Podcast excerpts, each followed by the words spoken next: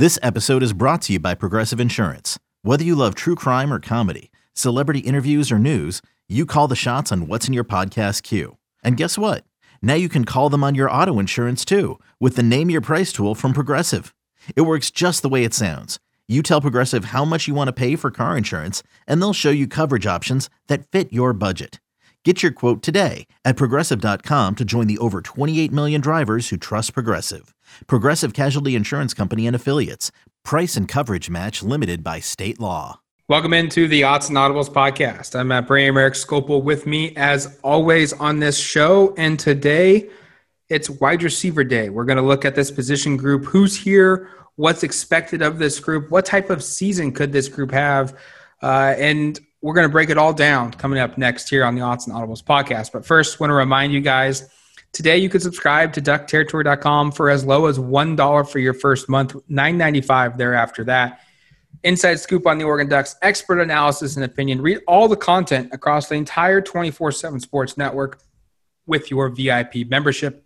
If you want to save even more money, you can subscribe today with an annual membership, one time payment of $75.18 but that saves you over $3 compared to the month to month rate per month.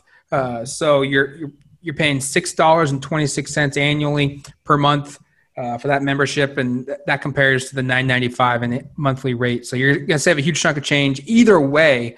And if right now you can't subscribe, you, you can't commit to subscribing, uh, that's okay. Uh, you can also support the podcast in two other ways. First, give us a review on Google iTunes, uh, Google Podcast, iTunes, Stitcher, Spotify, whatever you use to listen to the show. Give us a review. And the second way is make sure that that you like and subscribe to the podcast because it's free. You get notified every time we upload a podcast, and right now it's almost daily. Uh, we're doing a podcast for the Autzen Audibles show. It gets sent directly to your device. You can go back and listen to all our other previous episodes as well all conveniently in your hand or on your computer or your TV, whatever you use to listen to podcasts. Uh, they can be all stored there for you to, to check out. Eric, let's look at this uh, receiving group. And I think this is one in which I feel like they're going to be good. I look at the depth and see that they've, they've the cupboard has been restocked, if, if you will. There's experience back there are some dynamic players within this group. But at the same time, it's kind of like it could go either way. Uh, they could be really good or they could be, you know, kind of what they've been the last couple of seasons. Well, let's start here. I mean, this is the, I'm just doing the math on the fly. I think this is the fourth new wide receivers coach that will be leading this position group in the last five years. Um, I mean, yeah. there's been so much coaching turnover. Um, you know, Jovon Bouknight was brought in for one year last year um, to replace Michael Johnson, who took the actually was on Joe Moorhead's staff at Mississippi State for for a little bit. Um, and Bouknight is gone now. He's taken off as well. I think he's at Kentucky.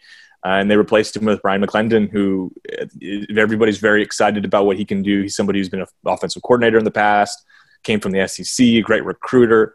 Um, really, the returns have been very positive. But again, it, it is another position group that's under new leadership. Um, and we've done podcasts now the last couple of days of these position groups, and, and um, it's interesting. This is probably this is the last one we're going to do in a bit, where we're looking at a, a position group that's going to be led by a new a new position coach. And I'm with you, Matt. I look at this group and think, you know, I've got the stats pulled up. Johnny Johnson is the third leading receiver returning in the Pac-12 behind a couple of guys from USC and Amon-Ra St. Brown and, and Tyler Vaughns. Um, had 850 yards last season. Really had a great bounce back year from a terrible sophomore season. we've talked about this in the past, where Johnny Johnson, his sophomore season in 2018, like didn't even he was hardly part of the rotation the second yeah. half of the season. Like he really fell out of favor. Came back last year, and, and in part because of some injuries in the preseason, was really the only reliable receiver for parts of the early part of the season, and was just a stud. And I think you now have him back, and you figure he and Tyler are from a similar part of the country in Arizona. Um, I know that in the past they've done some training together. There should be a good then assume this is assuming Tyler Shough's a quarterback, which again hasn't been announced, but we're speculating a little bit. But uh, it, there should be a good chemistry between Tyler and Johnny. So I think Johnny, I look at him and think, once again, expect him to be a, a really big part of this offense. They bring Jaylon Redd back, who probably is another one of those guys who's very underrated. Um, mm-hmm. seven touchdowns last year. I know he's not he's not a big explosive guy, but he's really a a guy who in a gadget situation can make plays. He's a guy who actually you go back and watch what he did last year as a junior, and he can he can make some plays in the air. He had a couple touchdowns that were pretty impressive catches, honestly. Um, I think he gets underlooked a little bit. And then you have some of these young, exciting receivers who we really haven't seen. You know, you got those two seniors and Johnny and, and Jaylon Redd, but then you've got Mycah Pittman and Devin Williams and Bryan Addison, um, guys like Lance Wilhoit and Jarrell Waters, who were redshirts last year. Um, I think Kris Hutson as a true freshman is intriguing. So, you know, and I'm missing a couple guys here. Um, Josh Delgado and Isaiah Crocker are also with the group and on scholarship. But I, I look at the main guys of you know probably being Johnny Johnson and Jaylon Redd are, are going to play a lot, and then Mycah Pittman and Devin Williams and Bryan Addison are that next group, that next wave, and if they can get a lot of production from that next wave of guys, and I think we think that'll be the case, they're going to be set at receiver. But if they don't get that production, and like a Mycah Pittman either has injury problems or he's behind what we expect, and again, we have very lofty expectations from him. Everything we hear is just very positive about what he can do. Um, and I think we feel the same way about Brian or Bryan Addison and Devin Williams. If those guys, but if those guys don't live up to it, it could be a tough year at that position group. I mean, that's kind of the worst case scenario. But best case is those guys are just studs, and now you're looking at a receiving core that has five to six really good wide receivers and you think back to where they were two years ago when it was basically either you throw the ball to Dillon Mitchell or it's an incompletion. I know that's a little hyperbolic, but it's not that far off. I mean, that team really didn't have any. The team didn't have a clear second receiver in 2018. Um, and you think about where they are potentially this year, and it's what a transition and transformation at that position group. So I'm with you, Matt. I think there's there's a lot of reason to be optimistic, but there's also some reasons to just maybe temper some expectations. Now you look at this position group, and you mentioned two of them. Guys I was going to highlight Johnny Johnson, Jaylon Redd. I think these two guys, you, you said it, both a little underrated. Um, both of them are close to a thousand or over a thousand career yards in receiving. Thir- 1300 for Jaylon uh, for Johnny Johnson. Jaylon Redd has 957. They've combined for 25 touchdowns through the air uh, in their careers. Both of them have been, you know, basically three-year players for Oregon. They they've played considerable snaps in their first three seasons at Oregon, and they're going to be kind of called upon to be the bridge between Herbert and whoever wins the quarterback job in 2020. We both think it's going to be Tyler Shough. Um, and, until that new quarterback is kind of settled in and in his comfort zone and really in a good position. You know, those these are going to be the two guys I think you know the team's going to lean on to maybe bail out the quarterback if if he makes a poor throw or yep. you, know, you need you need a you need a first down you look to you know initially at least you look to these two guys to see if they can kind of get you that that first down if it's third and five or what have you um, but I think eventually though it, it's a weird dynamic because you look at Johnny Johnson and you look at Jaylon Redd and you think these are the two best receivers going into 2020 but I think you could make an argument that by the end of 2020, they might be three, they might be four on the pecking order of, of most talented, most impactful receivers of this group. And I think that kind of speaks to the potential of this room because if, if they're your third or fourth best receiver, you're pretty darn good. And if they're one and two, you're still really good, uh, potentially at the receiver spot. I think that's a really I, I, am in complete agreement with you on that one. Where you start the season expecting those guys to be the top two, but by the end of the season, I'm not going to be surprised at all if it's Mycah Pittman and Devin Williams really kind of leading the way here. And we should note, like Mycah Pittman and, and Jaylon Redd are, are both primarily slot receivers. That's going to be a heck of a position battle this fall to see who who gets to that start. I would assume Jaylon's at least going to early on in the season receive that, but maybe Mycah's just going to blow blow people out of the water, and people are going to be like, you can't not start him because he's so talented. And frankly, that's what we were hearing last fall camp before he got injured. Was just like, oh my gosh, the stuff he's doing in practice every day. He's making these kind of Odell Beckham sort of catches supposedly, and we didn't. We saw some of it. We didn't see others. We were hearing it secondhand. Um, there was a ton of buzz around him, and then of course he misses the first part of the season last year, and he comes back and he plays pretty well, and then gets hurt again, and then comes back in the Rose Bowl. Um, a real up and down season with injuries. But man, if he can be if he can have a full healthy season, and I'm gonna I'm gonna pretend to knock on wood. Um, full disclosure, I, I, knocked on wood the other t- a couple days ago, and, and, my dog started barking. We had to pause the podcast, so I won't fully actually knock on on the on the on the table next to me um, for fear of that happening again. Um, but but yeah, I think Pittman could be that kind of guy, and I think Devin Williams is, is somebody, and I know I've been very high on him for a while. I remember watching him um, up at the the opening in Portland when he was a high school, uh, going into his high school senior season, uh, and just being like, this guy is different, and he built sort of like a Julio Jones body type. And I'm not saying he's the same player at all. That's a very unfair expectation to place on him, but he certainly fits those bodies that you see in the NFL that are so prevalent. These six four, six five, long, um, angular bodies with you know he looks like Devin's put on some weight who can really run. Um, he certainly has the upside to just be a fantastic piece, and I think Bryan Addison.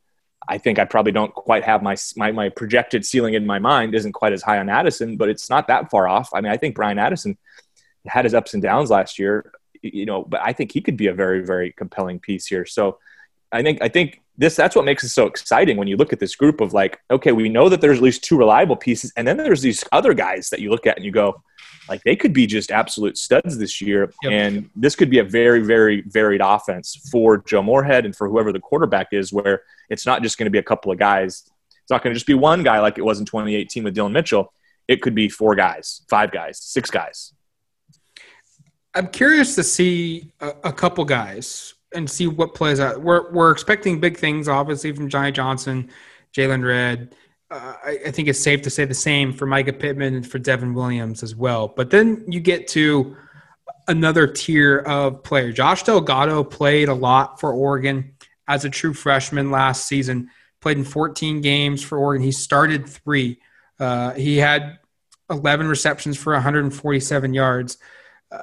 I, I think in a normal year, if a true freshman shows up at Oregon, plays in all 14 games for the Ducks, has a couple of starts under his belt, we're probably saying, you know what, this is a guy that's probably poised for a breakout year, but he's sitting behind Mycah Pittman and Jaylon Redd on the depth chart.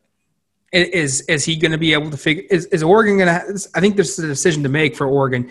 If they go three wide, do you move Pittman do you pick your best receivers? Because I think if you pick your best receivers, it's probably Johnny Johnson, Mycah Pittman, Jaylon Redd going into camp right now. But that would pull off a Devin Williams, uh, will pull off a Bryan Addison potentially from the starting lineup, both of right. which are six foot five guys, and you wouldn't be starting anybody over over six foot uh, or six foot one. So I think that's the, the first question. But then if you you go past that and you just look at the talent, the players individually I'm really curious to see what happens this year with a Josh Delgado, with a Lance Wilhoit, and with a Jerron Waters. Three, and I'm going to throw Isaiah Crocker in there as well. Um, those four guys are in a position where they could play a lot or they could play very little in 2020. A lot's going to probably depend upon what happens in the next couple of weeks for the for fall camp, and in particular for Lance Wilhoit and Jerron Waters. Those are two guys who through 30 weeks of fall camp last year, we thought they were going to play a ton before they got hurt. I hate to say this, but this feels kind of like a make or break year for those four guys, doesn't it? I mean, and I say this because Oregon's bringing in currently three and possibly a fourth and Dante Thornton, top 150 receivers in its 2021 recruiting class. Those guys are going to be on next year's roster. Um, and if if those guys don't show they can play at a high level this year and don't prove themselves, I know Oregon does lose two receivers and, and Johnny and, and Jaylon in theory, and we'll see what happens with that extra year rule, what they choose to do there. But like if, if an Isaiah Crocker or a Josh Delgado or a Lance Wilhoit or a Jerron Waters, if, if any of those guys just like can't see the field at all, they're not going to see the field at all in the future either with these young talented guys coming in who are frankly more highly regarded recruits out of high school. Um, across the board. So I, am with you, and, and, it's way too early to write off any of these guys too. I want to say that just off the top here. I mean, I think Josh Delgado, like you said, started three games last year. Probably doesn't start those games if Oregon's healthy at receiver. I think that's probably fair. Um, Hoyt and Waters were hurt all of last year. Crocker is kind of his own. Like he's he's I don't really know how to classify him. I think he's a very talented player. I mean, he came out of high school as like a top 200 receiver. We were all excited about him. We haven't seen a peep from him so far. Um, I don't want to give up on him because he's still just a sophomore. But those guys really, I think they have to show something this year. And if they can't prove that they can be on the field and contributors this year, and I know there's a ton of guys ahead of them, I just look at 2021 and go like, what are we doing? Like, are those guys really going to have much of a shot then? And, and of course, people grow and make you know improvements at different rates, and maybe they really do need a couple of years more to get there. Maybe we'll see in 2021 one of the two of those guys take a massive step after not showing much previously in their career. That's totally possible. Um, but it's, I do think there's a lot on the line for, for all those guys we mentioned because, yeah, the reality is um, to date, none of them have shown a ton. I mean, I think Josh Delgado showed a little bit last year, but really they haven't shown a ton. And you're bringing in a bunch more talent next year on the roster that's going to challenge them for playing time. So, yeah, I'm, I'm, I'm curious to see how those guys fit into what we're, what they'll be doing offensively. I'm curious to see how much they actually play. I mean, all three of those guys are at best basically second or third at their position on the depth chart right now. Um, it's going to take something for them to really, I guess, move up that depth chart and, and play more than reserve reps. But you need to see something from those guys. And if it's just in fall camp showing that they're capable and, and, and whatever opportunities are thrust into the game that they're capable, maybe that's it. But boy, I, I think you need to have some answers with what you've got with those guys going into 2021. And I think those guys need to find some answers themselves about what they're going to do because I think the reality is is you might see a couple of those guys look to kind of maybe find greener pastures where they can play more um, if they don't do that this year. Yeah, you, you just look at I mean, Tevin Jennis, a walk on sophomore from Scappoose High School up in northwest part of the state of Oregon, he played in two games last year for the Ducks as a walk on, three in his in his career total. I mean that that's more than what Isaiah Crocker has played in his two years. One game for Isaiah Crocker. Lance Wilhoit and Jerron Waters both didn't play last year. They redshirted, but they were practicing and they were you know potentially available the last quarter of the year in 2019. They just never saw the football field. Um, yep. Justin Collins is a guy that he was hurt all of last year as a walk on, but he played in four games for the Ducks in 2018. Um, and, and I don't think 2018 was filled with a ton of blowouts in which, uh, you know, more any more so than 2019 was from an Oregon football standpoint.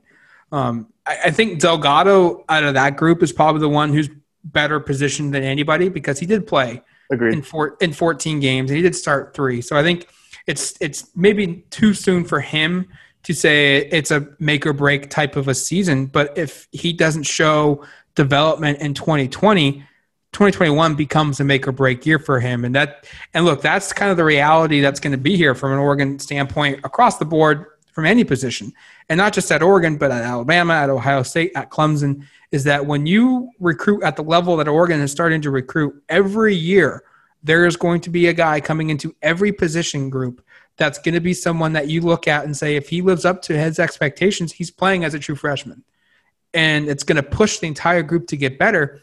And unfortunately, there's going to be guys where, look, and year two, year three, if you're not showing significant development in your game, you're going to get passed up upon because there's someone that's going to be younger coming into the position group that's bigger, faster, stronger, and they're going to get playing time that you that you potentially could have had. So I think looking at this group, there's a lot to watch for this year. You've got some you've got some veteran players who you're really excited to see them close out their seasons, see how good of a year they can have in their last hurrah, if you will You've got a couple young, promising guys that you you feel pretty confident they're going to take that next step. And then there's another batch where they're going to be battling for for playing time, and that's going to make the entire group better. Now, let's end it with this guy. And I think we should discuss him a little bit, and that's Daewood Davis. Um, it feels like Daewood's been here for five years, and yet somehow he's only a junior um, for for Oregon's football team. He did not play a single game in 2017.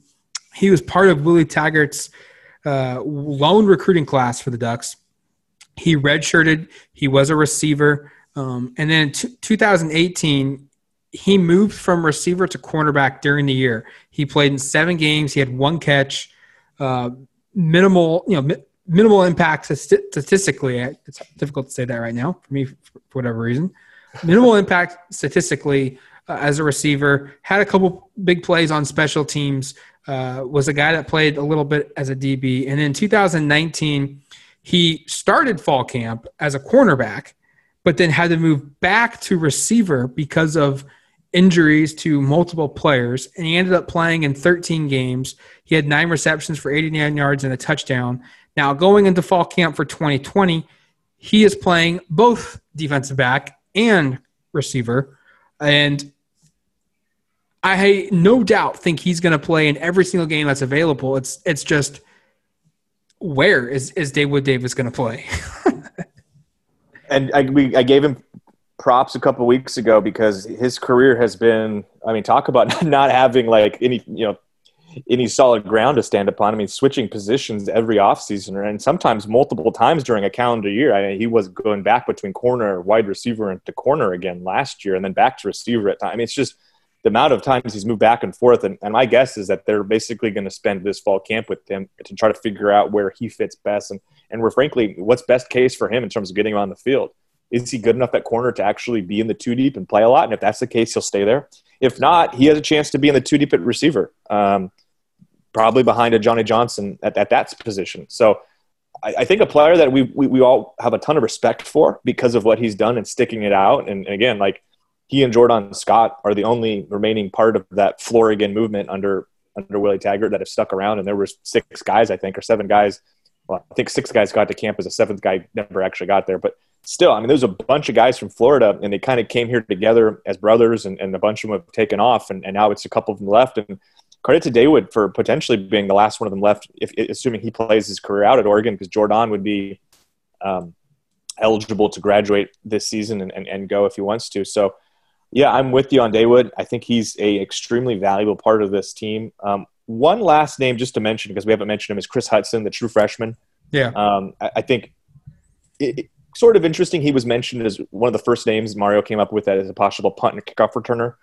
Um, to me, that gives at least indication that they think he's somebody that they're considering playing in some capacity this year. I don't expect necessarily he's going to see the field at receiver a ton just because there's that that glut of guys we were talking about. But he was a four star recruit, a, former two, top 250 recruit out of the Southern California area.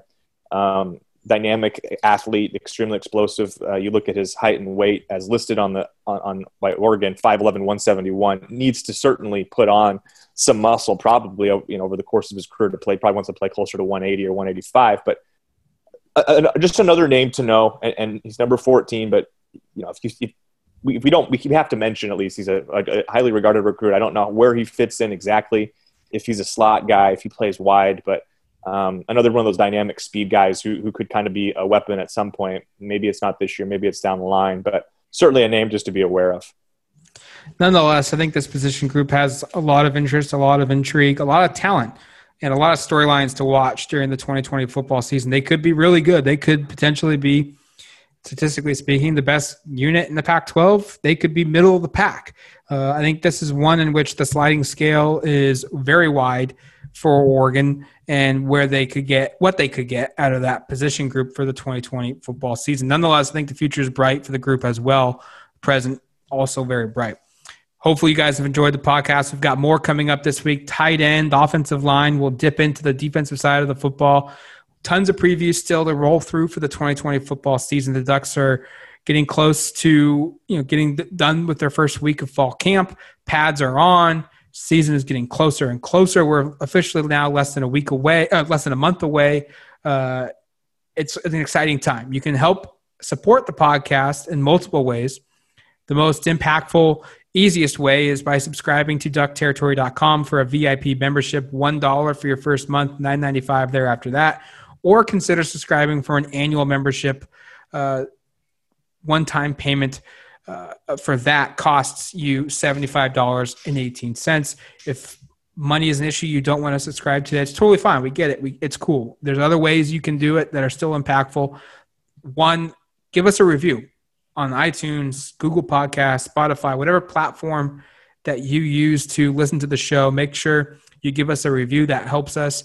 And also make sure to click that subscribe button on the podcast because it's free and it gives you all our future shows sent directly to your device. You get notified when we upload which is almost daily right now. And then you also can go back and you can listen to our entire library of, of shows. We've got a ton on there. Eric and i have been doing this for a couple years now. And so there's a ton of, of, of audio and past previews that we've run through quarterback running back. Obviously, we're now at the receiver group. We'll have more coming out. Uh, we've got more other previews for the season. We've got recruiting recaps, recruiting you know, emergency podcasts when they've landed commitments. So huge library for you to go back and listen to as well. So for Eric Scopel, I'm Matt Prehm. You've been listening to the Autzen Audibles podcast. Talk to you later, folks. Okay. Picture this. It's Friday afternoon when a thought hits you. I can waste another weekend doing the same old whatever, or I can conquer it. I can hop into my all-new Hyundai Santa Fe and hit the road. Any road. The steeper the better.